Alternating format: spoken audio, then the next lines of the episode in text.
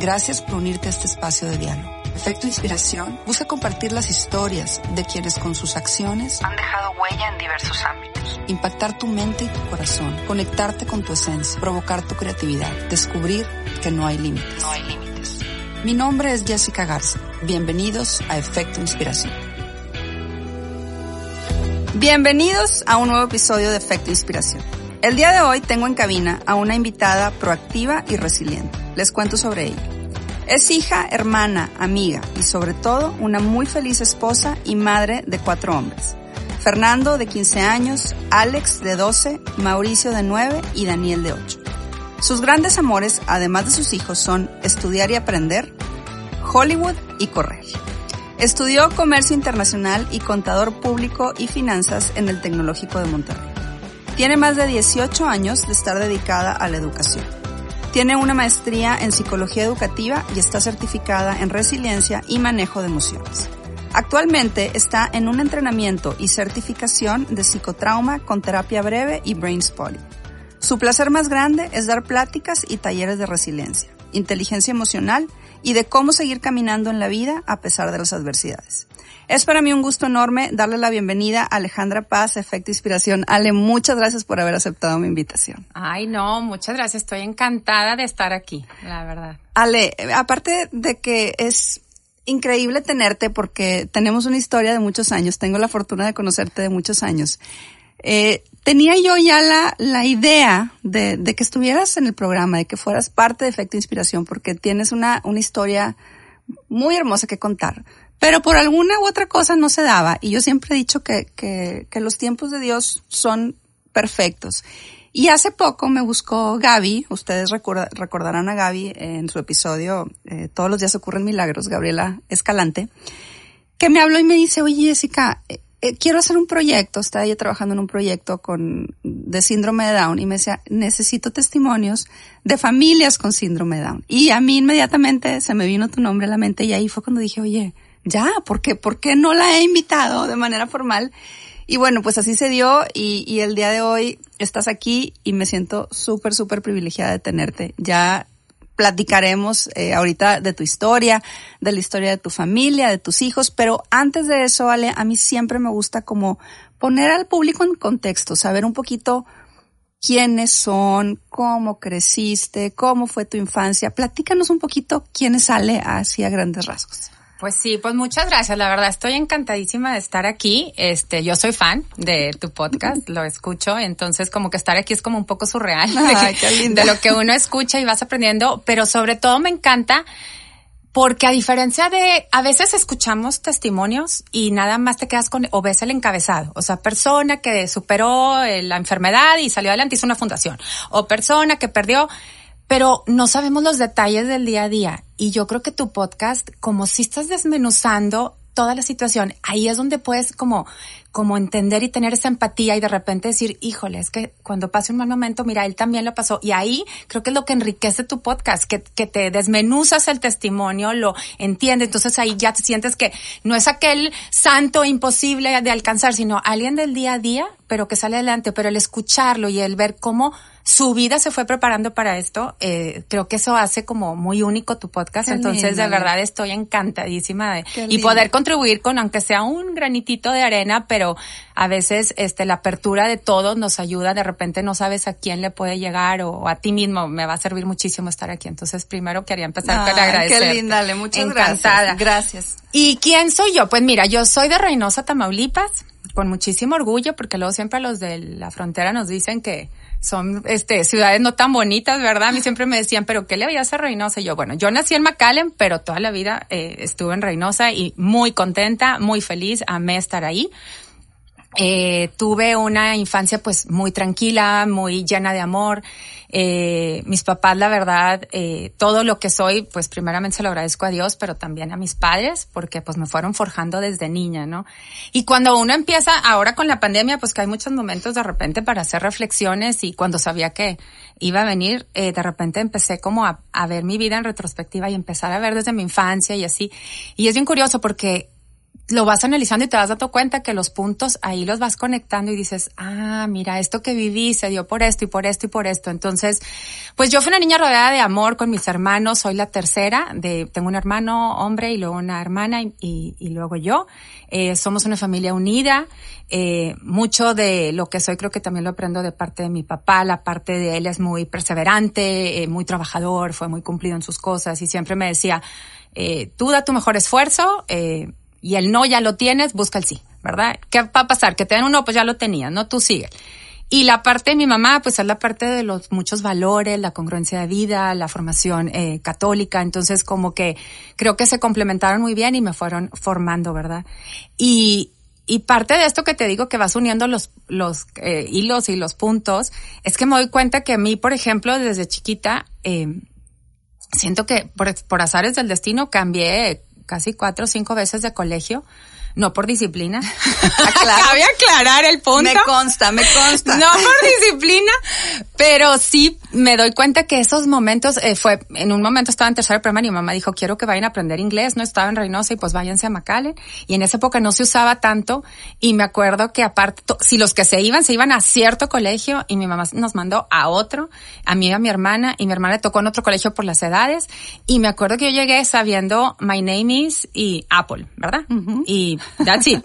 Porque en esa época los colegios pues no tenían el inglés de ahora, entonces yo me acuerdo que entrar desde chiquita y ver que todo el mundo hablaba inglés, que todo era en inglés, que nadie sabía español, ningún compañero era mexicano. Y ahí empezó como el entrenamiento de mi vida, porque me acuerdo que fue así del primer día, mamá, sácame de este colegio, no entiendo nada, ¿qué es esto, verdad? Y, y luego ahora me doy cuenta, pues claro, fue abrirte, fue empezar, y tenía pues escasos que ocho años, entonces fue empezar a decir, pues nada, esto es lo que es, ver nuevos amigos, nuevas costumbres, nuevo todo, ¿no? Y luego me volvieron a cambiar y me volvieron a cambiar por cosas de que el certificado famoso de sexto para que estudiara la carrera. Entonces ahí voy de regreso a a otro colegio y luego otra vez la, la y así estuve. Y luego ya hasta que me vine aquí a la prepa, que tampoco me iba a venir, no fue con plan, sino que mis hermanos se vinieron a la carrera y mi mamá dijo, mejor ya todos.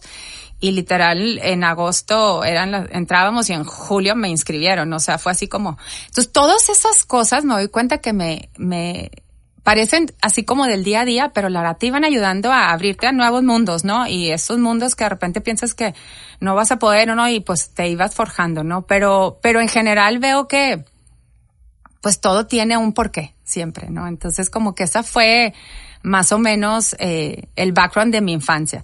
Ya después, pues me vine para acá.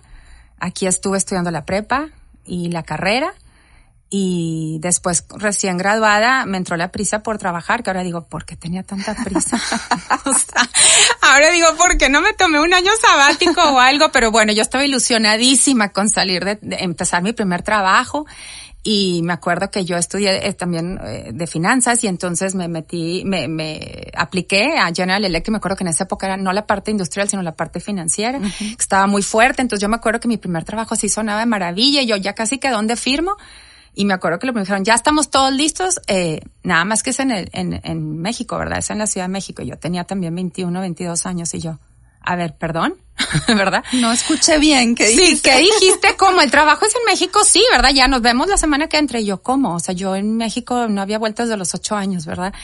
Y allá voy, otro cambio en mi vida. Entonces creo que mi vida se ha marcado por la, por lanzarme a lo desconocido, a aventurarte y, y no ha dejado de ser así, o sea, bien chistoso porque hay vidas que están marcadas de cierta manera y yo digo, la mía, yo creo que siempre fue así, ¿verdad? Pero, pero ahora que lo veo en retrospectiva, sí digo, mira, esas cosas como te van forjando, ¿verdad? De Totalmente. cierta manera, que en su momento sientes que se te cae el mundo, pero la verdad, cuando te tocan cosas que retumban, dices, ah, bueno, ya lo iba trabajando un poco, ¿verdad? Y creo que, creo que a todos nos pasa, nada más que no tenemos la conciencia plena de decir, esto me va a ayudar un poco, ¿verdad? Y, y creo que sí. Y me encanta que lo, que lo pongas así, Ale, porque eh, tú ahorita platicabas y te agradezco mucho cómo, cómo empezaste a hablar y la introducción que, que hiciste sobre el podcast.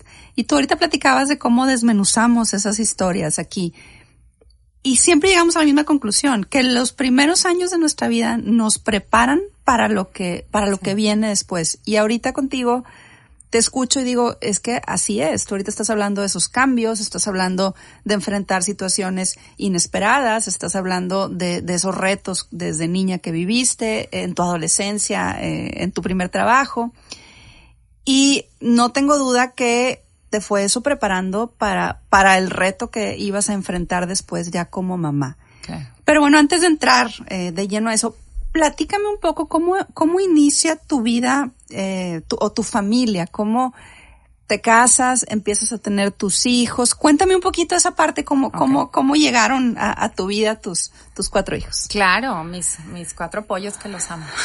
este, canas también me han sacado, pero los amo. Eh, no, mira, pues cuando yo me voy a México, mucha gente ahora se ríe de mí porque me decían, tanto que te costó ir literal, fuiste a conocer a tu futuro marido, ¿verdad? Porque literal, eh, a las a las dos semanas de haber llegado y de estar en la oficina, eh, ahí lo conocí. Él también venía llegando de Monterrey. Él es de Aguascalientes pero de repente me dijeron, ah, ustedes vienen de Monterrey, este, estábamos en dos divisiones diferentes y ya, pues con, casi que, pues conózcanse porque pues no tienen gente aquí, ¿verdad? Y que, ¿verdad? Y entonces, pues sí, literal estuve ahí, estuve muy contenta. Eh, en México tuve la, una suerte de tener un jefe de esos que dices de, fue de, Dios, película. de película, de película, así, el que te incluye, el que te confía, el que te lanza, el que todo.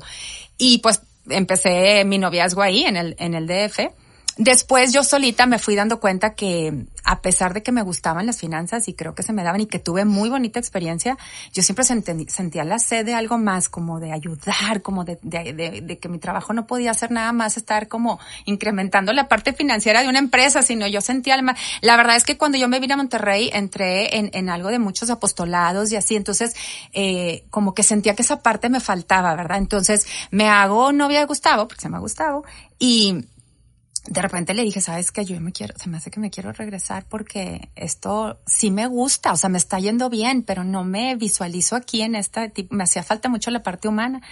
Entonces, pues me entendió, la verdad no sé cómo, porque pues no, noviazgo a distancia. A los nueve meses me dio anillo, porque pues estábamos de distancia. Todo el mundo me dice, lo hiciste adrede. Para que te diera anillo. Era plan con maña. Y yo, no, les prometo que... O sea, claro que no. O sea, estaba súper contenta y súper enamorada. No era que me quería ir, pero sí sentía que yo tenía que vivir algo más, ¿verdad? Y me vine a Monterrey justo a un trabajo nada que ver con lo que estaba, pero de mucho apostolado, de mucha, este, pues ayudar, de ayuda social, de me gustaba ir al universitario con los niños con enfermedades terminales. Siempre me gustó esta parte, ¿no? Eh, y bueno, pues ya eh, me da anillo y bueno, nos casamos en, en McAllen y el, pues ya él vivía en México y pues vámonos de regreso, ¿verdad? Y fueron años increíbles de mi vida, que ahora que los veo digo que increíble que me tocó vivir antes el DF porque me ayudó a quitarle el miedo a la ciudad que en ese momento era un poco peligrosa, entonces nos daba miedo, sobre todo a los que vivimos pues en ciudades pequeñas. Yo de Reynosa, ¿verdad? Y cámbiate al DF o Monterrey, pues no es lo mismo en esas, en esas épocas. Ahorita ya todo se parece más, pero en esas épocas no tanto. Entonces fueron años que gocé en México y ya nos habíamos tomado la decisión de, de, esperarnos unos años para tener eh, hijos, uno o dos años. Y de repente dijimos, ya, ya estamos listos, estamos muy bien. Yo estaba también trabajando. Ahí fue en México donde me inicié en el, en el ahí también inesperado. Llegué de recién casada y me dijeron, oye, que te vienes a esta escuela, pero mañana, porque ya empezaron a dar clases. Y yo, no, nunca he dado clases. No, pues ya mañana empiezas, todo secundaria, todo prepa y orientación a jóvenes, ¿no? Y yo, ¿eh? ¿Verdad? No, bueno, ¿qué te puedo decir que ahí descubrí una vocación que en mi vida, o sea, que te digo que las cosas se fueron dando, ¿verdad? Claro, que me costó sangre porque de la noche a la mañana preparar y luego secundaria y prepa, que son edades. No, y conociendo tu nivel de excelencia me lo puedo imaginar. Pues exigiéndote al mil, ¿verdad? Esa parte siempre la he tenido que me sobreexijo un poco, entonces, pero no, no, o sea, de verdad han sido uno de los mejores años de mi vida, o sea, aprendí muchísimo de mis alumnas, pobrecitas ellas porque les tocó la maestra nueva, pero hoy por hoy las tengo de contacto, ya son mamás, entonces una están estudiando medicina, otras están, y la verdad es, como, como hija, las veo eh, salir adelante y se siente tan especial de que dices, ay, fue mi alumna. O sea, de verdad que ahora entiendes esta parte, ¿no? Y también hice amistades que todavía hasta el día de hoy, mis maestros que estaban con compañeras mías que después me fui a la Universidad de Anáhuac a trabajar un tiempo ahí. Entonces, la verdad, la, eh, fueron años muy padres. Y cuando ya decidimos eh, empezar a formar una familia, pues empezó otro reto importante porque ya yo me cuidaba como de forma natural. Entonces, cuando te cuidas de forma natural, todo el mundo espera que se te chispotee, no que no te embaraces, ¿no? Y yo, pues bueno, ya, ya me voy a embarazar, ya me voy a embarazar y pues mes uno, mes dos, mes tres, mes cuatro, mes cinco y pues no pasaba nada. Entonces ya fuimos con un doctor, me pidieron mil estudios y, y como las novelas, ¿verdad? Nos mandaron llamar y bueno, les quiero decir algo a los dos, este, estén preparados. Creo, es muy probable que tú seas estéril, ¿no? Y yo me acuerdo que en ese momento de novela, literal en mi cabeza oí el tan, tan, tan, ¿verdad?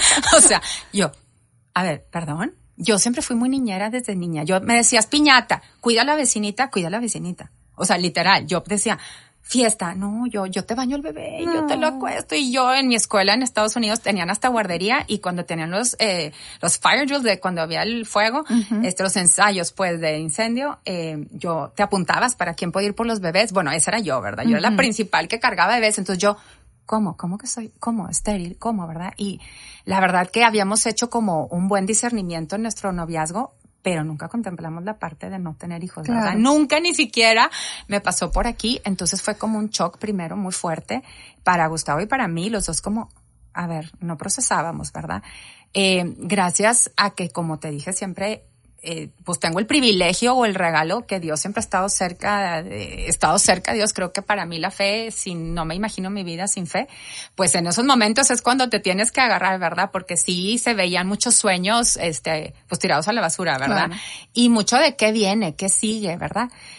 Total, pasaron unos meses eh, y pues lo que decidí pues es ir con otra opinión, ¿no? Porque dijimos, pues no puede ser. Aparte me habían recomendado mucho a ese doctor, por eso no dudaba mucho de ese doctor, pero pues bueno, así pasan las cosas. Yo creo que me estaban preparando otra vez a eso. Entonces voy con otro doctor, el doctor me dice, no, hay que esperarse un año porque es muy pronto para saber, tú espérate un año. Y yo, no, no, no, no, yo ya quiero saber si tengo algo más o no sé qué. Pues no, a los 11 meses literal le dije, ya no aguanto más. O sea, ya voy, ya voy a cumplir 11 meses, o sea, esto es demasiado hazme todos los estudios. Pues bueno, ahí vamos. Este, yo siempre he sido como que soy una doctora frustrada, me encanta ir a los hospitales, pero cuando se trata de uno, sobre todo de esta parte del nervio, sí me acuerdo que me puse muy nerviosa y Gustavo me habló, estábamos en México pues sin familia, ¿verdad? En todo este proceso y me dijo, no era un proceso tan complicado, pero sí me tenían que medio dormir para pues ver por dentro, ver qué pasaba y todo esto. Entonces yo me empecé a poner muy nerviosa y Gustavo me habló y me dijo, no voy a alcanzar a llegar, me salió una junta bien importante, pues qué pena, pero pues ni modo, te veo ahorita saliendo a ver cómo le hago. No lo pude cambiar y el DF aparte de las distancias, tú sabes, es otra cosa. Entonces ya me iban a dormir cuando les dije, paren todo por piedad, no puedo, estoy temblando. No, no te preocupes, tranquilízate, le quito el doctor, no puedo, no puedo, no puedo. Bueno, pues se cancela el estudio, yo me dio una pena porque me salí del quirófano así como, qué pena el doctor ahí todo. Pues resulta que estaba embarazada. Si me lo hubieran hecho, no. hubiera perdido el bebé. No lo puedo creer. Lo que es tipo de que lo sientes, yo me empecé a poner como nunca, no soy tan nerviosa, no soy tan, o sea, tan preocupona, no soy, sí tengo una parte aprensiva, pero no tanta, y ahí yo me sentía casi que me, no me podía controlar la temblorina, pues resulta que estaba embarazada, y así empezó mi maternidad. Wow, qué este, padre. muy padre, la verdad, llegó mi primer hijo, bueno, como tú sabes, eh, eh, pues cuando llega un hijo es, es te cambia la vida, eh, fue una gozada de, de, casa, del lado de parte de mis papás es el primer nieto, entonces bueno, del lado de mi esposo, mi esposo es el hijo, el más chico de siete, entonces era uno más de los mexicanos, o sea, muchísimos. Pero de mi lado, entonces como que bien padre, porque se compensaba, aquí tenía muchos primos, aquí era el único, entonces fue una felicidad absoluta. Llega Fernando, este, y la verdad, pues sí, siempre ha sido un niño muy, muy especial, muy querido, muy deseado, este, y, y lo queremos muchísimo, y, y bueno, a los dos años y medio, la que era estéril, de repente sin quererlo, llegó y llegó el otro, ¿verdad? Alejandro, ¿no? Pues bienvenidísimo. Eh, uno de esos bebés también, eh, Angel Babies con los lolés, ¿verdad? El que no, casi no llora. Fernando era todo lo opuesto, que todo México se entere que él nació, que él tiene hambre, que todo. Y Alejandro todo lo opuesto, ¿verdad? Entonces como que muy padre. El ser, el que haya sido hombre también a mí me ayudó mucho porque pues, este, digo, ¿qué te digo a ti que también Claro. tienes mamá de hombres? Pero el que sea el mismo sexo, pues te agarra como, ay, ya me la sé, ¿verdad? Claro. Y aparte que con el segundo uno se relaja más. Claro. Entonces, muy padre, íbamos en- encontrando esta dinámica familiar muy padre. Eh, nos venimos a vivir a, perdón, eso se me olvidó decirte, cuando me embarazo y estoy en México y todo, me empecé a sentir muy, muy mal, eh, ya embarazada. Entonces eh, dij- dijimos los dos, pues, ¿qué estamos haciendo en el déficit? Ya con, va a venir los bebés, no tenemos familia acá, estábamos muy contentos, pero pues sentíamos que toda esta parte de la familia. Entonces, un lugar medio neutro entre Aguascalientes y Reynosa, pues Monterrey, ¿verdad? Porque mi esposo también había vivido aquí. Entonces nos venimos para acá, yo renuncié a mi trabajo y él cambió de giro también y ya. Y entonces aquí nacieron los dos, bueno, uno, este, aquí los tuvimos. Y luego, eh, a los dos años nueve, llega mi tercero, que es Mauricio. No, también lo máximo. Eh, mucha gente, ya sabes, yo creo que tú también te has de acordar de esos momentos. Creo que el único prietito del arroz era el típico de, ay, No pobrecita de ti. Sí. A mí toda la vida que yo decía, ¿cómo la gente te puede decir eso? Yo me acuerdo que veían los tres y, ay, pobrecita de ti. En misa, en un restaurante fuera. Y enfrente de los niños, ¿verdad? Es que pobrecita, nada más no, te vas a quedar sola. Totalmente. Toda la vida sola, pobre. Y yo me acuerdo que mis hijos me volteaban y decían, mamá, ¿por qué eres pobre? o sea, y yo, pues porque no entendían, ¿verdad? Como que, ¿por qué le están diciendo que es pobre, verdad? Y yo, siempre eso, ¿no? El de la niña, el de la niña. Entonces, pero yo gozaba, eh, obviamente, si hubiera llegado la niña, bienvenidísima, ¿verdad? Porque yo siento que realmente, y más por lo que me había tocado vivir, yo sí sentía que eran una bendición, porque, Claro. pues, digo, de haber pensado que no íbamos a tener bebés, a tenerlos, pues sí era una bendición. Claro que, digo, me hubiera encantado, pero este, yo sí siento que dentro de mí sí tengo el carácter de hombre, o sea, me encanta el fútbol desde antes de tener hijos, yo me sentaba a ver el fútbol, me encanta, este, soy mega fan del Real Madrid, ¿verdad? Entonces, eh, no, Dios no se equivoca. Dios no se equivoca, que la gente pensaba que ya veré, me voy a ganar a mis nueras, pero, ¿verdad? Este, sola no me quedo. Entonces, la verdad que muy bien. Íbamos también, te digo, ya con Mauricio, eh, sí empezamos a sentir un poco, ay, ya somos tres y nos cambió la dinámica y ya como adaptarte, ¿verdad? Y- Claro. Y, obviamente con, cuando la familia empieza a crecer, pues también los gastos y con todo, de verdad, y administrarte y pues vivíamos aquí, te digo, mucho sin familia, entonces a veces el no tener familia, pues también te impide que no hay quien te eche la mano, ni Claro. quien te cuida a los niños, ni el desgaste del cansancio, ni el- la convivencia en pareja y bueno, todo esto. Y de repente, pues ya, eh, ahora sí, eh, súper sorpresa, súper chispoteado, súper inesperado, de repente, eh, porque yo más o menos, eh, no que lo planeaba, porque pues nunca lo planeé así, pero más o menos me esperaba un tiempito razonable. Yo no soy de las que pueden tener 6, 5, 4, 3, 2, 1, todos los niños seguiditos, porque como que me cuesta asimilarlo. Entonces, se- siempre se, se llevan dos años y medio, dos años, nueve meses, bastante razonable. Pues Mauricio tenía yo creo que 11, 12 meses apenas y de repente me empecé a sentir medio rara. Y pues nada, estás embarazada y yo no, no puede ser porque yo llevaba como todos mis registros, ¿verdad? Y yo, no, ha de ser algo más, ha de ser algo más, estoy súper mal, todo está mal en esto. No, no, no, nada que ver, va, negación total. Bueno, ya, voy al doctor, si estás embarazada.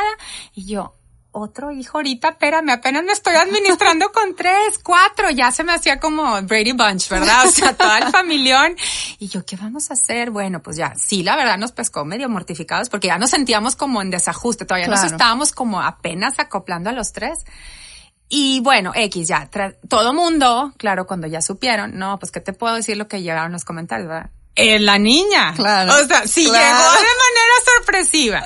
O sea, tú nunca has oído que esto pasa. Claro que es la niña, es la niña, es la niña, es la niña. Y yo, oiga, no, yo no creo que va a ser niña. O sea, yo se me hace que soy mamá de hombre, lo tengo como muy, muy claro. O sea, como te digo, no es que le quita a las niñas, no. O sea, me hubiera encantado, pero, pero uno se, o se adapta a lo que te tocó, Claro, no sé. O sea, lo aceptas con gratitud y con, te digo, sintiendo esto, pero todo el mundo me decía es la niña. Entonces yo de repente, pues será, será que es la niña, pues quién sabe. Empezó el embarazo, un embarazo normal, un embarazo completamente normal, todo iba en orden, este, los síntomas igual, el estómago lo veía igual, todo perfecto, los estudios igual, todo muy bien, todo perfecto. Como yo, mis papás no viven aquí, normalmente siempre se vienen un mes antes de que nazcan mis bebés para, para estar, para cuidarme a los niños o para acompañarme al hospital. Pues aquí a la semana 35, de repente empecé a sentir contracciones y yo, ay Dios, ¿qué pasó? Porque pues como es el cuarto, siempre estás esperando algo, pero no, Claro, no los no 35. tanto, ¿verdad? sí, sí. Entonces yo así como que, no, estoy sintiendo mucho, vámonos al hospital, vamos al hospital. Me acuerdo que le hablé a mi mamá y mi mamá, eran como las 5 de la tarde, y mi mamá, no, no, no, ya se había venido el tema de la inseguridad. Entonces me dice, yo ya no me puedo ir ahorita. Este, o 6 de la tarde, no me acuerdo qué horas eran. Y, y mi mamá, ¿y ahora? Y me dijo, espero que no vayan a hacer. Y yo, pues ya te aviso, ¿no? Pues llego y la verdad es que te digo que yo en mis partos, como soy doctora frustrada, yo disfruto ir al hospital. O sea, en lo que todo el mundo está en agobio, estoy de, ay, qué padre, a ver, mira, vamos a entrar y el quirófano y lo que me pone. O sea, yo estoy todo el tiempo gozando. Gustavo me dice, no estás muy completa, pero yo todo el tiempo estoy gozando, este, estar adentro y ser como, estar viendo lo que sucede, ¿verdad? Detrás de las puertas del quirófano y así. Entonces, eh, pues el bebé nace, sí alcanzo, a mí me encanta, como te digo, por lo del doctor, me encantan todos los eh, programas de doctores. Por eso decía la, la, fascinación y obsesión con Hollywood. Yo siempre he sido muy fan de las películas, de la música, de los programas, de me encanta, es como mi punto de vista. Entonces me he hecho todas las series de doctores. Entonces de repente, aunque no aprendes mucho porque es muy diferente, pero este, algunos términos, ¿verdad? Sí te suenan medio de repente familiar. Entonces, y, y cosas que vas aprendiendo con la maternidad. Y de repente sí escuché que algo decía el doctor cuando nace, o sea, todo bien, pero de repente oí algo de meconio, ¿no? Que es cuando el bebé ya pues hace dentro de ti y de la bolsita. Entonces como que si oí algo así, yo le dije, ¿está bien el bebé? No, no, sí, el bebé está bien, nada más le vamos a analizar porque pues nació prematuro y aparte algo, pues sí, como que sí había habido eh, algo ahí adentro. Entonces, eh, ya, pero me dan el bebé y me da risa porque yo he escuchado que varias gente la que hace entrevistado y otras personas dicen, yo me di cuenta en ese momento. No, yo andaba en la luna. O sea, es mi cuarto hijo, mi cuarto hombre. Yo lo vi, yo y perfecto, y hermoso y lloró y foto las dos y Gustavo casi que luego la subió para su familia, las redes o no sé dónde la puso y cool, ¿verdad? Todo perfecto. Este, nada más que yo sí me quedé con la cosa, yo le dije, le checas los pulmones porque si aspiró el meconio puede ser peligroso, ¿verdad? Y el doctor, no sabe ni qué está hablando. Y yo, bueno, ahorita me lo traes. Bueno, dando indicaciones. Sí, yo dando indicaciones, ¿verdad? La doctora. Y aparte sí, sí, porque pues prematuro, yo sé que a veces el pulmón no está totalmente maduro y así se va, me, yo empiezo en recuperación y Gustavo ya me ve estable, pues le hablé a mis papás, no, pues ya nació, bye, ¿verdad? O sea, me tocó un parto sola y Gustavo me dice, bueno, ya todo bien, sí, el bebé ya le habían dicho que ahí estaba bien. Entonces me dice, ¿sabes qué? Dejé el carro en urgencias, o sea, literal, porque se me vinieron las contracciones muy rápido. Lo voy a ir a mover, voy a sacar las maletas, ahorita vengo.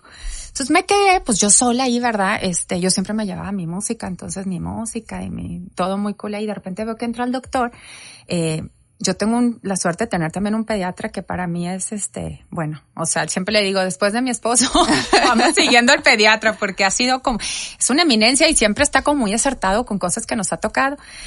Y yo donde le vi la cara, le dije, ¿qué pasó? Y no está Gustavo. Y yo, mm, no, pero ¿qué pasó? no, no, ahorita que venga Gustavo. Y yo soy muy de, a ver, no. en este momento. En este momento me da la información. A mí nada que me esperas a Gustavo. Yo siempre les he dicho, a mí no van a ser esas personas que me ocultan las cosas. O sea, duro y difícil, pero díganmelo. Yo no puedo con que no te lo dije, porque no puedo con eso. O sea, entonces yo, no, no, no. Raúl, ¿me dices, por favor? Se llama Raúl. Le dije, ¿me dices, por favor, qué, qué pasa? este, ¿qué pasa con Daniel? Yo bien seria, te había contado, pero yo, y entonces ya me dijo, no, pues este, mira, no estoy nada seguro, pero veo algunos rasgos en Daniel que quiero este, hacer unos estudios. ¿Rasgos de qué? Eh, yo siempre he estado como obsesiva compulsiva de leer todo, investigo todo. Si yo veo una película, me voy a devorar todo lo que haya en internet de esa película y los libros y no sé qué. Me encanta como lo que te digo de aprender, de estudiar. Entonces, por alguna razón extraña, yo había trabajado con enfermedades terminales, o sea, había estado en apostolados, y luego cuando empecé a tener niños y las vacunas, me metí en todo el tema del autismo. No sé por qué. Leí muchísimo de autismo, me, como que casi que leía muchos libros. Entonces yo pues como que síndrome de Down, bueno, nunca en mi vida, ¿verdad? Y ahorita qué voy a decir. Entonces eh, me dice rasgos y yo rasgos de qué? No, pues no estoy seguro. Es lo que quiero saber yo. A ver, a ver, a ver. No me estés ocultando. A mí no me tienes que poner azúcar en las, en las cosas. A mí dímelas, por favor.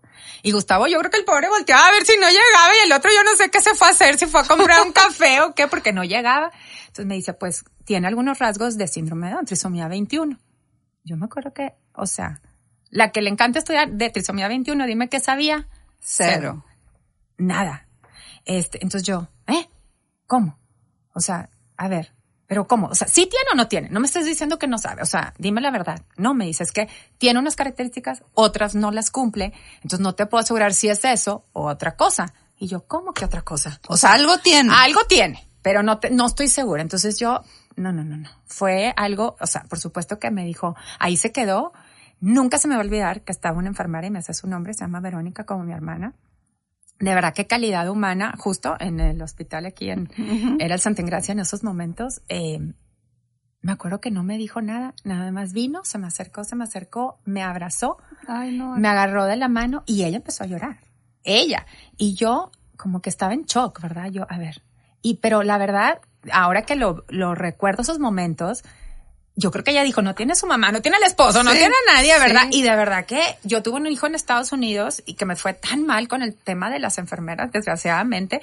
Y acá una calidad humana que de verdad, cuando dices, cuando más la necesitaba, nunca se me va a olvidar, nunca se me va a olvidar ni su cara ni su nombre. Este, incluso la fui a buscar después porque le dije, fuiste la primera persona que me dio esa conexión, ese apoyo. No se diga mi doctor que estaba ahí, pero pues él también no quería como invadir, ¿verdad? Total, eh, ya, sube Gustavo y pues funeral, ¿verdad? Lo que antes era, jaja, ¿verdad? Y ¿Qué sentiste, Ale? ¿Tú, en ese momento que, que, Pues yo estaba como en shock, la verdad. O sea, sí me acuerdo de, ¿qué es esto? O sea, esto no puede estar, o sea, no puede estar pasando. O sea, ¿cómo? Y aparte, pues tienes uno, tienes dos, tienes tres, y desgraciadamente eso hace veces que lo des por hecho. O sea, eh, lo fuerte había pasado, el de no vas a tener, y luego tienes uno, tienes dos, bendito Dios, todos sanos. Entonces, lo di por hecho que iban a ser sano, ¿verdad? Claro que siempre lo encomiendas al Espíritu Santo y en esa época te acuerdas que le pedías al Santo San Gerardo, ya estaba todavía, pero le pedías mucho también. Sí le pedí, pero la verdad, una vez más, no contemplé esta parte de what if, ¿verdad? ¿Qué pasaría si mi hijo, qué pasaría si, pues no, y yo siempre soy como muy analítica y pienso, pues no lo pensé, la verdad, ni Gustavo ni yo lo platicamos. Entonces lo di por hecho. Y como nos llegó de tan sorpresivo y tan tonto, entonces yo, o sea, no solo no fue niña, aparte llegó con algo, ¿verdad? ¿Qué es esto? Entonces sí me acuerdo que pues sí cambió el mood mucho. O sea, de veras que yo estaba con la música y feliz y te digo que yo gozo mis, mis partos. La verdad que sí, no sé qué me pasa, pero los gozo. O sea, yo gozo eh, cuando tenía bebés. Y entonces fue como Gustavo, como hasta luego me lo notó, ya Raúl habló con él y él también me acuerdo, eh, Gustavo es una persona como muy ecuánime, muy tranquilo, eh, muy positivo. Y sí, sí, me acuerdo que de repente también pues se le lloraban los ojos, ¿verdad? Como, eh, y sobre todo la incertidumbre, ¿no? O sea, la incertidumbre, o sea, eso no es, tiene o no tiene, o si no es eso, ¿qué es? Entonces yo me acuerdo que ya después llegó mi ginecólogo, mi ginecólogo me decía, no hombre, yo creo que está mal ese diagnóstico porque yo ya lo vi. A lo mejor va a ser de esos niños que dices, tiene algo, pero no es. Y yo, ¿cómo que esos niños que tienen algo, pero no es, yo no quiero tener un niño de esos, o sea, ¿cómo? ¿De qué me estás hablando, verdad? Y entonces empezó a llegar la visita y el tema era que yo les decía, ¿qué les digo? Y me decía el doctor, pues no sé. Le dije, a ver, dime la verdad, es que ¿qué les digo? ¿Tiene esto, tiene o qué tiene? No, pues, pues no hay un, ahorita no, le vamos a hacer todos los estudios y ahorita pues, pues no digas porque no sé qué tiene. Entonces yo así de, ¿cómo? Entonces ya te imaginas, pues una persona creyente también, ¿verdad? Pues a todos los contactos de sacerdotes que tenía y a toda la familia. Ah, pues para eso también antes le hablé a mi mamá y le dije, mamá, ponte a rezar porque parece que algo tiene. mamá, ¿cómo que algo tiene? ¿Qué tiene? No, pues algo tiene. Pues ya mi mamá mortificadísima se vinieron a primera en la madrugada ya llegaron y yo todavía como que no me salían las lágrimas porque estaba como en shock. Y luego pues llegó a llegar la visita y yo, es que sí les digo, pero luego no es. Y luego, ¿cómo les vuelves a hablar? Oye, no, no era. Pues como que, no sé, estaba todo súper raro, como rarísimo el momento.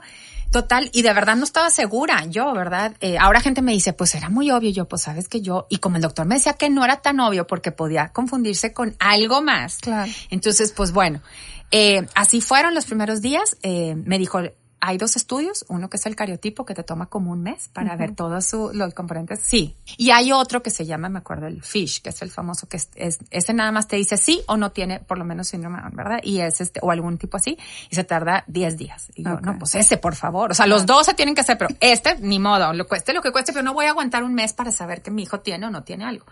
Total, pues ya, bendito Dios, dentro de todo estaba normal, este estaba sano nos fuimos a mi casa y si fueron días, ¿qué te puedo decir, Jessy? O sea, el no saber, la incertidumbre, lo, por eso ahorita con la pandemia que nos ha puesto a todos de cabeza con esta incertidumbre, creo que no hay peor cosa que la incertidumbre, o sea, te, te, te, mina por dentro, te, te, te come, te come el no, el, eh, yo me acuerdo que decía, es que, o sea, ¿tiene o no tiene?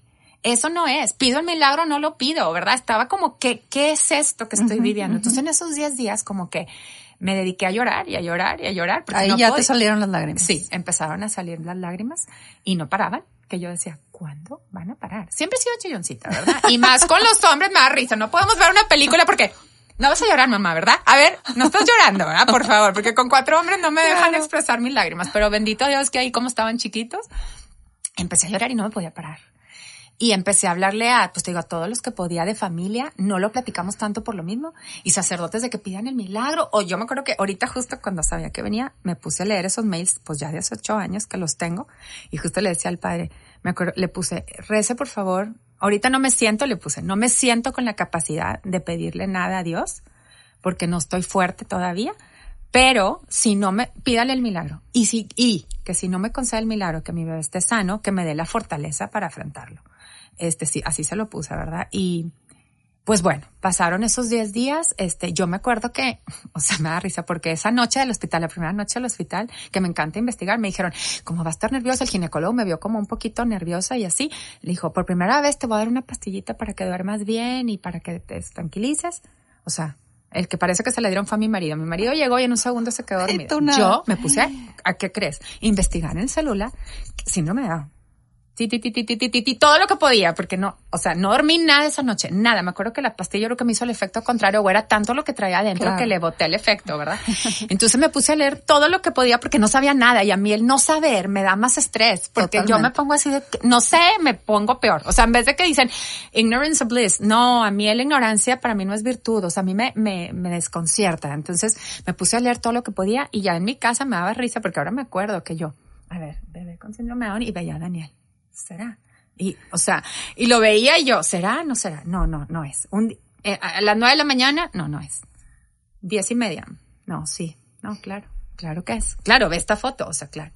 Y entraba mi mamá y yo, obvio, obvio es. A las doce, no, no, fíjate, porque no tiene esto ni, o sea, no te puedes imaginar lo que fueron esos días. o sea, era tipo sí, no, sí, no. Pobres mis papás y mi esposo, porque la verdad muy, muy afortunada de tener y mi hermana mi hermano también a la distancia que estaba afuera, eh, fue una revolución de sentimientos, más los tres chiquitos, más Mauricio que tenía un año, o sea, bueno, ahí ya tenía un año nueve, no, año diez, eh, pero pues era un bebé. Claro. Eh, entonces, y todos como que, pues no quieres que te vean llorar, porque como llorando si acabas de llegar al hermanito, ¿verdad? Y yo también pensando, ¿cómo les digo? Pues no les dije nada todavía.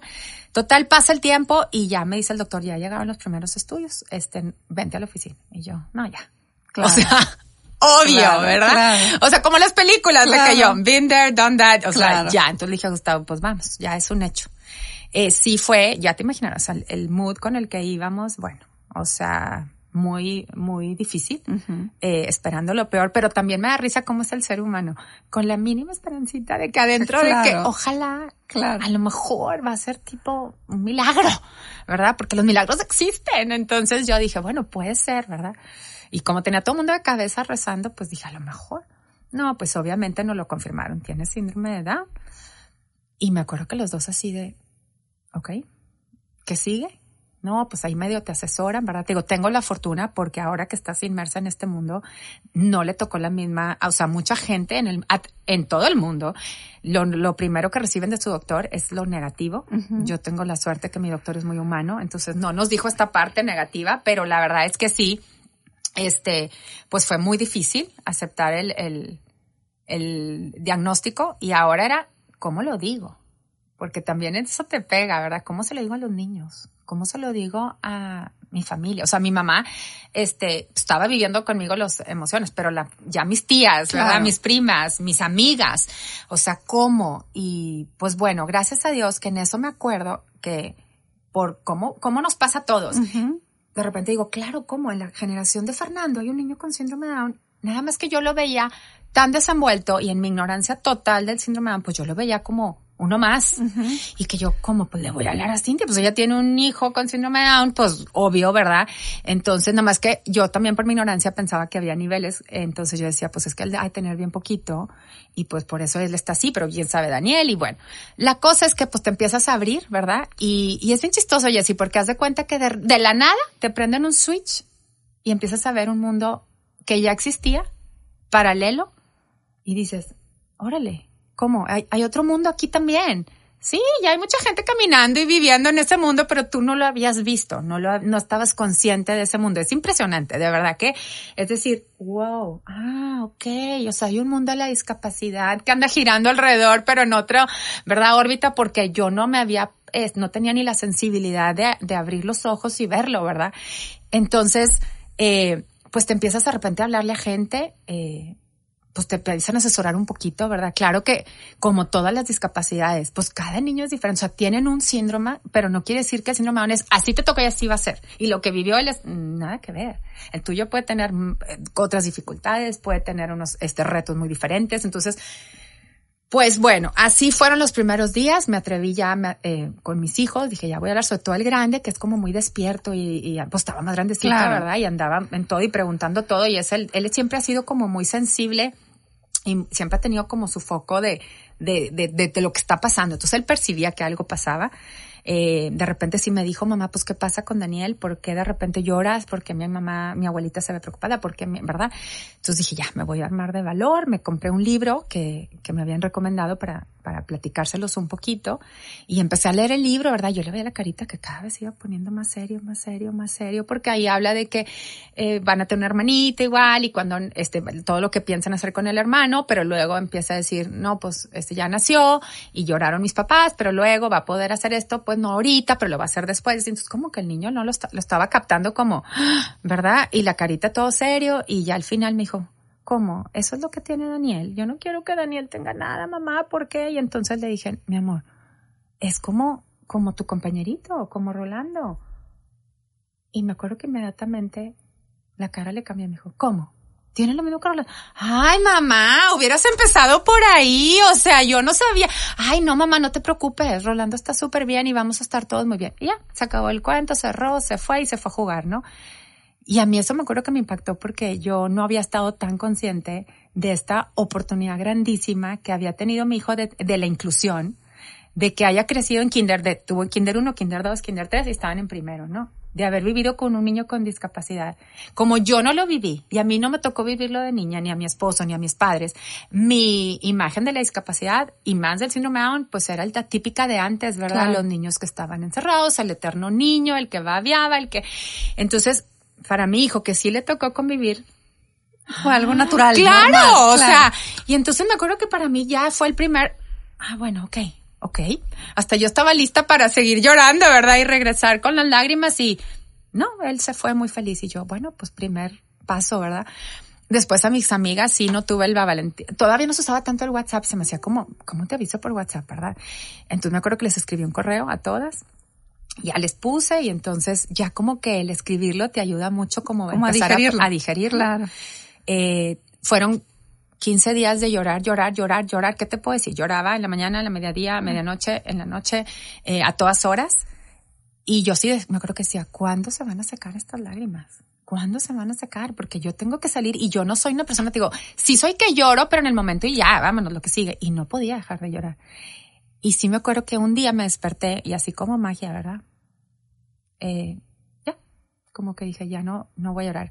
Para esto fue muy importante decir que, que cuando habló una amiga con, este, conmigo, sí no me dio un consejo que hasta la fecha lo pongo en práctica. Ella me dijo, creo que ella también se lo habían dado porque también tenía un hijo, eh, y me dijo, llorando y haciendo, llorando y haciendo. Daniel, no te puede esperar mucho rato a que estés bien. Entonces, no te esperes tanto estar bien. Empieza, sigue llorando, pero empiézate a mover, porque hay que checar doctores, hay que ver que esté bien para que se empiece a desarrollar, hay que ver temas de terapias, temas de su futuro. Entonces, me acuerdo que me decía, llorando y haciendo, y yo, es cierto, no porque estoy llorando quiere decir que ya no puedo seguir avanzando, ¿verdad?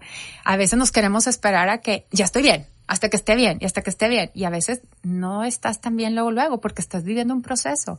Yo estaba viviendo un duelo yo estaba viviendo el tema del bebé que no, que yo esperaba que llegara y que no llega y quería también, y me, me estaba frenando por este duelo y es importante como que aceptar estas etapas. Me acuerdo que hay un escrito hermosísimo, no sé si te lo han dicho algún momento aquí de las que han hablado, pero que a mí me sigue siendo hoy por hoy de lo que más me ayudó, que se llama eh, The Roadmap, o sea, el, camino a Holanda. No sé si lo has mm, oído. Claro. Es, lo, es lo que vives, o sea, tú estás esperando llegar a Italia, Italia hoy por hoy para mí Alejandra Paz es mi ciudad favorita del mundo. Entonces, literal, yo me identificaba al 100 porque yo estaba esperando llegar y ver los monumentos y ver los museos, ¿verdad? Y eso es lo que para mí representaba el cuarto bebé, ¿verdad? Yo estaba esperando llegar a Italia con el bebé. Y llegué de repente de la nada, mi avión cambió completamente, ¿verdad? Dio un detour y me llevaba a Holanda.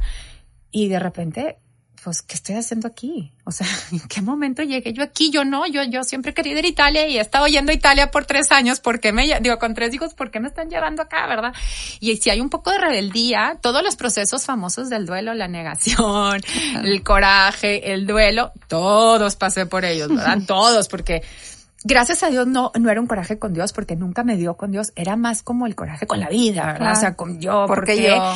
Pues no tanto el por qué yo, pero sí me pasaba, ¿qué voy a hacer? Aparte, lo primero que me dijeron, me acuerdo que también fue de, aparte del llorando ese, también fue, pues ve preparándote porque un hijo con discapacidad eh, también es un golpe fuerte para la economía de cualquier hogar. Y yo, ¿cómo? Si ya veníamos apenas ajustándonos con Mauricio. O sea, yo sí me creo que decía, yo no voy a poder, o sea, no vamos a poder. ¿Qué va a pasar? Entonces, por, por no tener todos los medios, este niño, ¿dónde se nos va a quedar? Y, no, no, era un, un mundo de emociones, ¿no? Y pues llegamos a Holanda y llorábamos en Holanda y al principio no queríamos ver nada de Holanda hasta que de repente volteamos y, y con el tiempo, ¿verdad? Eh, el tiempo es sabio, el tiempo va sanando, el tiempo, me, de repente te digo, como magia, quería llorar y ya no me salió a llorar y me yo, ¿cómo? O sea, todos los días he llorado. O sea, quiero llorar. Ah, no, pues ya no me sale. Por ese tema ya no, ¿verdad? No te digo que el día, el día dos, ni el tres, ni el cuatro. Fueron varios días, bastantitos días de llorar. Eh, pero de repente dije, ay, ahí está el tulipán. El primer tulipán que veo en Holanda. Ahí está. Y entonces, ¿qué? Pues la sonrisa de Daniel, el que empezó a succionar perfecto de poder este, dar, alimentarlo, el que eh, empieza la parte difícil como con todas las discapacidades de lo primero que tienes, ahora vamos a empezar a descartar, porque aquí está el abanico, lo que puede salir mal, ¿verdad? Y tú así de, Claro. entonces me acuerdo que esos primeros días de llévalo al cardiólogo, pues no, no había tenido la necesidad de ir con un cardiólogo con ninguno de mis hijos. Entonces ya estar ahí ya es como, ay Dios, no vaya a tener. Y otra vez, ¿verdad? Y el del oído y, ah, y el de los ojos. Ah, o sea, cada doctor era, oh, o sea, a ver qué pasa. Y es un reto porque pues no quieres que le dé una gripa a tu hijo, no quieres ni que se caiga y se corte tantito, pues lo que menos quieres es que se vaya a complicar, ¿no? Pero pero muy padre porque fue, eh, pues ahora como te digo, estos cambios de lo que me tocó vivir de niña me ayudó mucho a, era un mundo nuevo, era un cambio nuevo. Era una adaptación a algo nuevo. Y como te digo, era un mundo que ya estaba, nada más que yo no lo había volteado a ver, no había aprendido la luz de ese mundo. Eso me encanta. Pero la verdad era padrísimo porque de repente dije, ¿cómo? Hay mucha gente que está ahí. Empiezas a, a ver estas mamás, a relacionarte porque te abre la puerta, me ha abierto la puerta a gente espectacular espectacular, o sea, y no, y gente ordinaria. No gente que, o sea, que uno a veces piensa espectacular porque ¿qué hizo? No, no, no, en su día a día, pero que aprendes tanto y, y sientes esa empatía y de repente, ah, ok, o sea, no está tan mal y te empiezas a, pues te digo, a relacionar y, y, y hay una comunidad muy, muy bonita. Entonces, la verdad es que, pues poco a poco las cosas se fueron acomodando. Eh, tener un hijo con discapacidad, Jessie, no es fácil. Definitivamente no. Sí las implicaciones. Eh, yo a veces con el teletón, por ejemplo, que eso también creo que ha ayudado mucho en México a, sensibilizarnos más, a estar apoyando más, eh, a estar más atentos, porque antes no teníamos esta cultura, también a la inclusión. Pero yo decía, ¿cómo le pueden echar un programa que ayuda a tanta gente? ¿Cuál es que en un momento le echaban mucho teletón? Eh, es bien pesado porque requieren mucho y a veces no todo el mundo tiene los medios. Y a veces aunque los tengas, eh, te, o sea, como me dijo una amiga, el día que nació Daniel, lo inscribiste en Harvard. Y literal, literal. Es lo que estaba pagando, o sea, y pues yo tenía tres más. Claro. Y entonces fue así como, ¿qué vamos a hacer? O sea, de verdad, la parte, e, este, a veces no la decimos porque, pues te concentras en lo, en las bendiciones, pero sí es importante a veces saber que, que sí cuesta, claro, que la parte financiera sí se ve muy a prueba y que a veces también tenemos que estar en sintonía de, de que si conocemos a alguien, también ofrecer esta parte, ¿verdad? Porque a veces estás hablando de tu hijo y quieres darle lo mejor, pero a veces no tienes los medios. Entonces dices, lo que esa mamá va a sufrir, saber que le quiere dar, pero no se lo puede dar y que lo que tiene que hacer y no se lo puede hacer. Entonces yo por eso decía, ¿cómo le echan a Teletón que ha ayudado a tantos niños, verdad? Entonces, eh, sí ha sido, nos cambió la vida en todos los sentidos, pero de una manera que aunque sí ha habido sufrimientos y el sufrimiento en muchas cosas van a seguir, porque así es, hay muchos retos con los niños con discapacidad. Pero a veces pongo a mis hijos y a veces mucha gente me dice, es que tú con Daniel y yo, mm, no, ahorita Fernando es el que me está ocupando más. ¿eh? La verdad, la que me está sacando las canas ahorita es Fernando. O de repente, no, Alejandro, no, Mauricio. O sea, tampoco es que solo el hijo con discapacidad. O sea, al final hijos son, eh, son niños, ¿verdad? Como todos, y de repente se van turnando pero definitivamente la discapacidad trae muchos retos consigo misma, ¿verdad? Y con Daniel, pues ahí vamos. Este, yo me acuerdo también algo que yo recé el primer día. Bueno, Diosito, ya cuando me dijeron que era síndrome, yo me acuerdo que le decía, bueno, la caminada, pues a ver cómo le hacemos. Total, hay muletas y hay cosas bien padres, o si no, silla de ruedas. La no sé qué, pero con que hable, Diosito, con que hable bien, por favor, porque a los niños con síndrome de Down a muchos les cuesta hablar claramente, ¿no? Por la situación de la hipotonía en la lengua o a veces está más grande de, de su cavidad y así. Pues creerás que, dime qué hace Daniel, gateó a lo bien chiquito, caminó muy chiquito y todavía no hemos podido lograr que hable. Entonces, ¿qué pasa? Pues así es, son los retos que te tocan, ¿verdad? Y, y sí, de verdad, ha sido difícil. Eh, creemos que todavía no hemos encontrado. Es que también es bien chistoso porque mucha gente me decía, bueno, estás del otro lado, de síndrome de Down. Y yo, si supieras que a mí la doctora, que me acuerdo que, nos fue a ver, que ella tuvo una hija con síndrome de Down, me decía, toda la literatura del 98 para atrás no lean nada. ¿Verdad? Y Daniel nació en el 2012. Entonces, no lean nada porque está equivocada porque no saben todavía muchas cosas del síndrome de Down. De hecho, han seguido investigando y se dan cuenta de cosas nuevas. Por eso es que a los niños que nacieron hace muchos años les tocaba una realidad completamente diferente porque no se sabía nada. Se pensaba que no podían aprender nada, que no podían hacer nada, que no se podía hacer nada al respecto. Y hoy por hoy es impresionante todo lo que han aprendido, ¿verdad? Y siguen aprendiendo porque te puedo asegurar que muchos, por ejemplo, doctores, pediatras, no saben del síndrome de Down. Entonces también no es como que estés completamente al otro lado. Yo ahorita aquí me ha tocado que he ido con doctor y con otro doctor y con otro doctor y no le encuentran bien eh, la situación que trae del oído porque creemos que es eso, que no escucha muy bien. Entonces, este, y que por eso no ha podido hablar bien y trae unos temas ahí de conducta y de desorganización de, no conductuales, sino que de repente eh, busca la estimulación del, del, del sonido, entonces de repente puede tirar algo, no por tirarlo porque se porta mal, sino para escuchar, ¿verdad? Y hemos atendido y le han puesto atención, pero no le han encontrado exactamente. Entonces te digo, es, es un reto, pero, ¿qué te puedo decir? Ha sido una aventura, eh, un camino de verdad, eh, muchas veces te dicen, como también lo he oído que te, le ha tocado que te digan que cuando naces, ay, es una bendición, ¿no? O ay, es un angelito. Ay, padres especiales para hijos especiales, ¿verdad? O ay, este, él es un niño muy... Todos estos clichés que poco a poco, eh, y que la gente no lo dice por mal, lo dice muchas veces. Yo juro, lo que yo lo he haber dicho antes de esto muchas veces y sin querer herir a nadie. Lo que pasa es que a veces la ignorancia te dice decir cosas que pues no sabes, ¿verdad? Y no por mala fe, ni los tomas a veces con mala fe. Pero claro que te das cuenta que yo en ese momento decía, ¿cuál bendición? ¿Verdad? O sea, bendición, el, espérame, o sea, estoy sufriendo mucho, ¿verdad? Ahorita, Angelito, pues no estoy segura. Ahora y hoy digo, mm, todo menos Angelito. es un traviesísimo. Este, pero qué padre cómo lo pones, Ale, eh, porque ahorita estoy, me quedo como pensando en toda, en toda esta historia y, y creo que varias cosas. Uno, haces muy fácil esta entrevista y esta plática por tu gran conocimiento que tienes de, de, de hablar en público y, y, no tengo que preguntarte nada porque todo lo dices. Porque no me callo.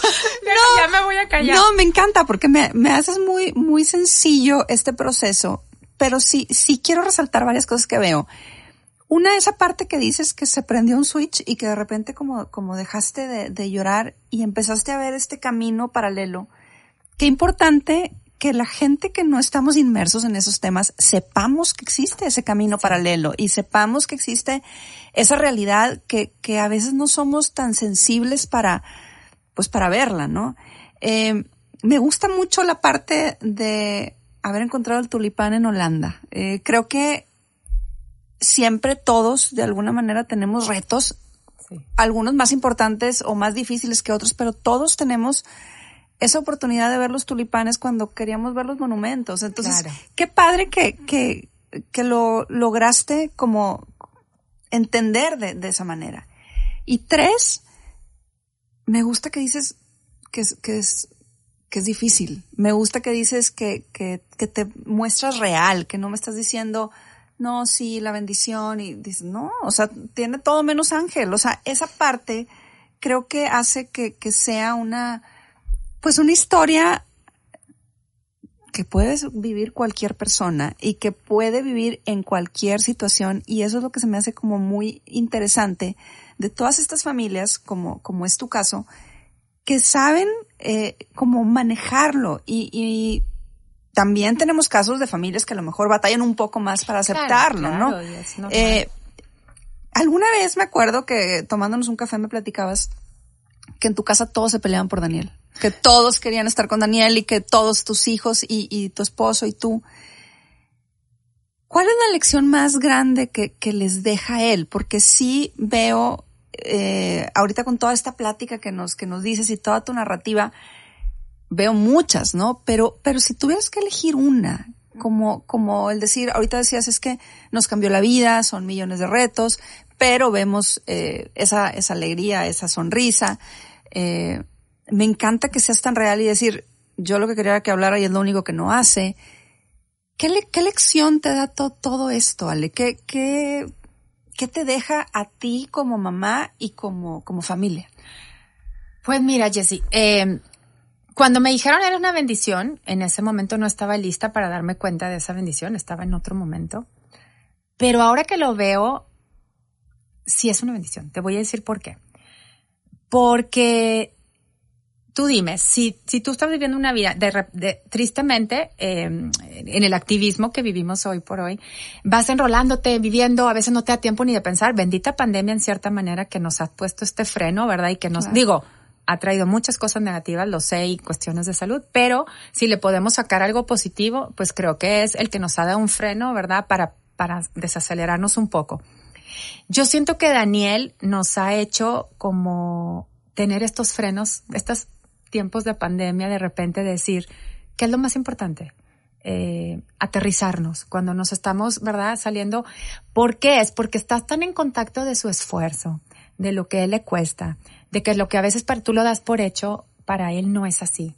Entonces, eh, que, estar donde está le cuesta, o sea, es trabajo todos los días. Yo desde bebecito, eh, normalmente con un bebé lo que quieres es que duerma, ¿verdad? Y yo con Daniel le tenía que dar terapia tres veces al día al mes. Entonces era, ay, lo tengo que despertar al bebé, que nunca quieres despertar a ninguno de tus hijos. Aquí era, ching, lo tengo que despertar y llorándole, haciendo sus ejercicios y todo. Entonces, nos ha tocado ver que, que lucha, que trata y dentro de todo, Jessy, sé que es bien difícil e indescriptible cómo lo puedes poner en palabras, pero si hay un, si hay algo ahí especial, sí hay.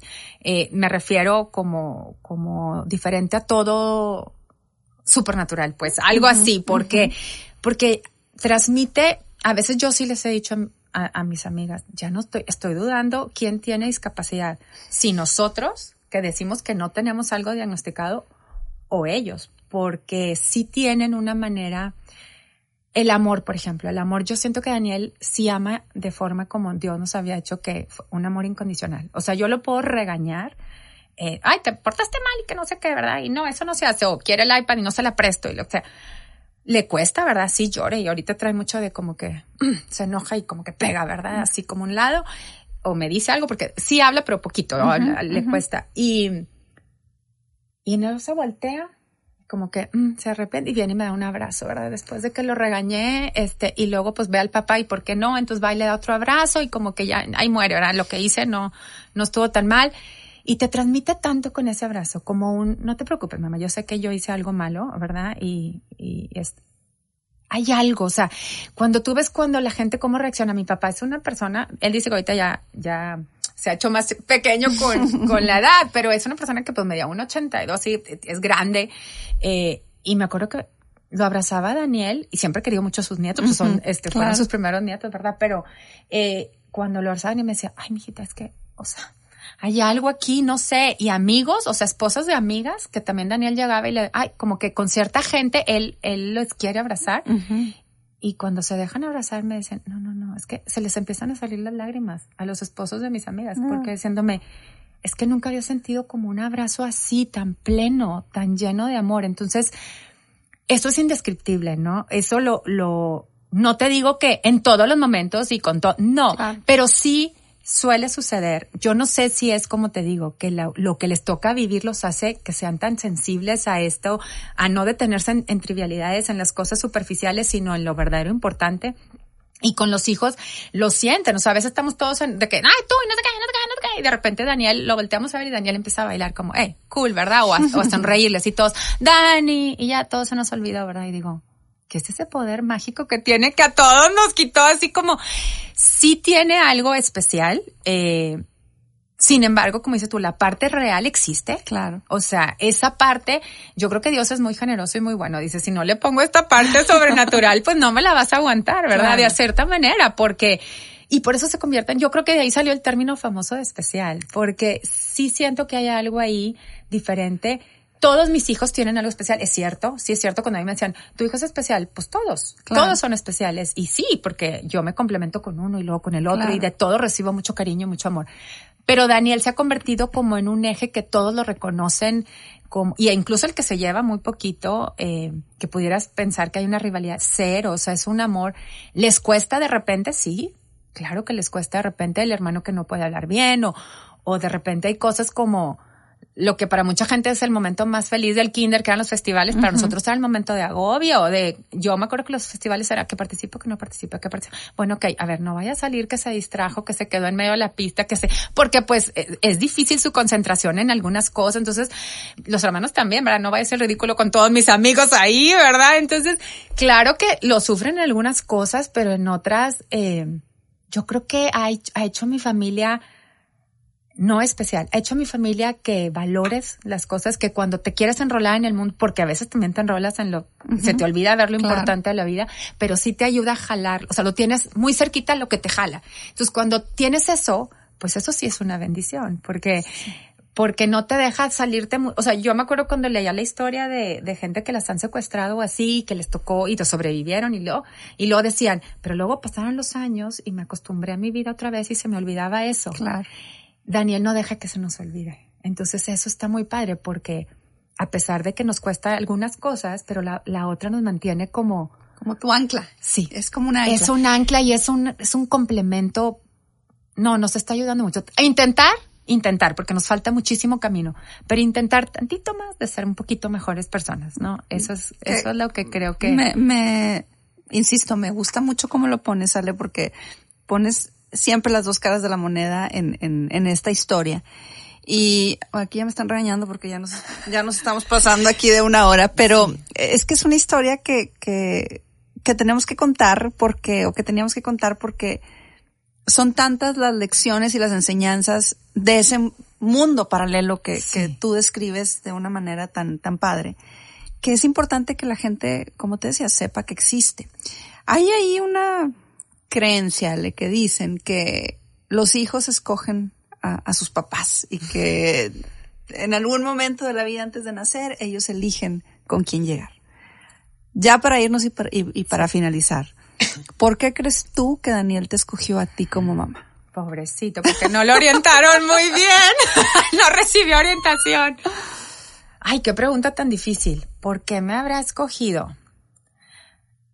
A lo mejor puede ser porque yo creo que esta vida que yo te digo que me fue tocando una cosa porque, pues sí, yo no te puedo decir que tuve un evento así, pero sí tuve cositas en mi vida que me fueron forjando y me fueron empujando a salirme de mi zona de confort. Entonces a lo mejor dijo, bueno, esta ya está un poco curtidita, ¿verdad? Ya una cosa más, pues le va a costar, pero se adapta, se adapta, ¿no? Que creo que eso es lo que yo a lo largo de mi vida, eh, me ha tocado vivir, me he tenido que estar adaptando a constantes cambios y, y esto fue un cambio más pero pues pobrecito, ojalá que la mamá le dé lo que le tocó, porque si no va a decir, ¿por qué no me tocó la mamá de allá al lado, verdad? Pero no, la verdad, muy, te digo, es un camino, falta mucho, mucho por recorrer, mucha incertidumbre que va a existir y va a estar ahí, porque pues no sabemos, ¿verdad? Yo en un momento me acuerdo que decía, ¿hasta dónde va a llegar? Le decía al doctor, ¿hasta dónde? Pero ¿hasta dónde? O sea, dime, hasta que me volteó me dijo, a ver, de estos cuatro, ¿hasta dónde van a llegar? Y yo, ¿cómo? Dime. ¿Hasta dónde van a llegar? Y yo, pues hasta donde tengan que llegar. Exactamente. Hasta donde tenga que llegar Daniel y es lo que vas a hacer. Tú, me acuerdo que él me puso, es, es americano y americano alemán, entonces medio rudo, pero me acuerdo que me dijo, Jesús, hacia allá voltea, hasta donde está Jesús, tírale, a ver hasta dónde llegas. Y ahí con Daniel le tiras igual. Entonces, pues ahí vamos, ahí vamos avanzando, a veces para adelante, muchos para atrás, pero pues vamos caminando. Al final yo creo que lo peor que puede pasar es que te quedes parado. Entonces caminando, llorando, aplaudiendo en algunas veces, en, digo aplaudiendo, haciendo, llorando y haciendo. En otros momentos felicidad completa, plena, porque sí llegan esos momentos. Eso es bien importante que a veces no nos concentremos en el, en el, sí vienen momentos donde como dicen, no todo el tiempo estás pensando tampoco en eso y se te olvida y hay momentos muy plenos, muy felices y a veces momentos de aceptación, ¿verdad? Y, y nos vamos integrando como familia, pero... Y, y, me consta porque te conozco, como te decía al principio, que, que eres una mujer dedicada, eres una mujer proactiva, eres una mujer decidida. Yo creo que, que Daniel sí te eligió por, por esas características tan especiales que tienes de buscar siempre eh, ser impecable en el detalle, por buscar esa excelencia y por nunca detenerte, Ale. Eh, yo te quiero agradecer mucho que hayas estado hoy aquí en Efecto Inspiración. Eh, si algo, lo único que no me gusta de esto es que tenemos tiempo. Siempre digo, quiero que sea ilimitado y que podamos hablar y hablar y hablar, pero bueno, tenemos que eh, respetar eh, los tiempos de, de, de, la entrevista y de la cabina, porque luego acá me regañan, dicen que no, pero sí, sí me regaña acá el productor. Eh, pero la realidad, Ale, es que te agradezco mucho. Quiero decirle a la gente que cuando te invité, me encantó porque me dijiste, es que hay cosas, así dijiste textual, close to home, que, que no necesariamente me gusta abrir y, sí. y yo quiero agradecerte en nombre de mi público que te hayas abierto y que nos hayas compartido tu historia, la historia de Daniel y que seas una mamá que haya sabido ver ese camino paralelo y que haya sabido ver ese tulipán aunque estaba esperando esos monumentos. De verdad, te, lo quiero súper agradecer. Y antes de que te me vayas, Ale, quiero decirte que toda la gente que, que, está aquí en Efecto Inspiración, hacemos una dinámica al final, donde yo les doy una serie de palabras y me dicen la primera palabra que venga a su mente. Quiero okay. hacer lo mismo contigo. ¿Estás lista? Estoy lista. qué nervio, qué nervio. Espero que no me traicione el subconsciente. No, no, no. es cierto, lo primero que venga a tu mente. Empezamos. Okay. Síndrome Down. Retos. Familia. Lo máximo. Adversidad. Necesaria. Amor. Todo. Resiliencia. Eh, una aventura. Efecto inspiración.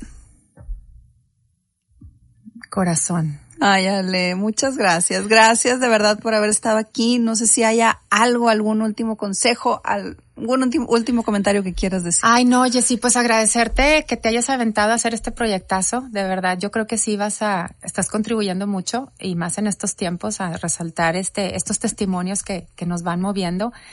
Y también mucho también, o sea, no sé cómo se escuche ya cuando se acabe de, de oír toda la entrevista, pero sí decir a todos aquellos papás que están pasando una situación eh, vivan sus momentos, el momento del duelo, pero también ténganse paciencia y el tiempo es muy sabio y los va a ir llevando. Gracias a Dios ahorita hay muchos lugares donde pueden acudir y si no, búsquenme aquí, les dejo mi teléfono. Pero de verdad, eh, no están solos. No están solos y los que tengan a alguien que conocen, que acaban de pasar una situación así, acérquense mucho, no los dejen solos, los necesitan, no por prudencia, nada de esas cosas aplican cuando hay una discapacidad y, y van a descubrir que ese mundo paralelo eh, es un mundo igual de brillante que el que en el que están ahorita. Entonces, muchísimas gracias, Ay, no, por haberme invitado. La verdad que gozada. Al contrario, no, no sé si quieres eh, de, dejar tus datos. Este, ahorita decías dejar tu teléfono o dejar algún correo electrónico que quieras compartir con la gente por si alguien te quiere, tiene alguna duda o te quiere buscar. Sí, claro que sí. Digo, no venía así tan preparada, pero sí, claro que sí. Este, me pueden buscar es Ale Paz, P-A-Z, es mi apellido, PAZ02, arroba gmail. Eh, justo estaba por abrir, eh, yo doy un curso de resiliencia también se llama Life Goes On y mi página se van a llamar Life Goes On. Eh, que es la vida sigue. Claro. Eh, y justo, fíjate, nada más rapidísimo, pero lo que son claro. las casualidades de la vida, eh, cuando yo estaba dudando, me encantan los Beatles y es un, eh, sale en una canción de los Beatles y me encantaba ponerle ese nombre y dije, bueno, lo voy a buscar en internet nada más por no dejar que ya haya algo parecido, ¿verdad? Y donde lo busco, la sorpresa de mi vida. Se llamaba una serie de los setentas, la primera persona con síndrome Down que wow. salió en esa serie se llamaba Life Goes On y yo, this is it. Claro. Entonces claro. ya lo verán también a lo mejor en Instagram, pues sí se llama Life Goes On de Ale Paz, by Ale Paz, creo que le puse. Entonces. Perfecto, Ale. Ahí invito a todos a que, a que sigan ese proyecto de Ale. La verdad, Ale, eh, insisto, mil gracias por haber estado aquí, gracias por habernos abierto tu corazón, gracias por, por habernos platicado esta historia de, de resiliencia, de amor y estaremos muy pendientes de, de Daniel, de ti, sí, de sus logros. Eh, estoy segura que será un niño que nos seguirá sorprendiendo y trayendo cosas muy, muy especiales. Muchas gracias a todas las personas que nos escucharon. Esto fue Efecto Inspiración. Te invito a que seas parte de la comunidad Efecto Inspiración.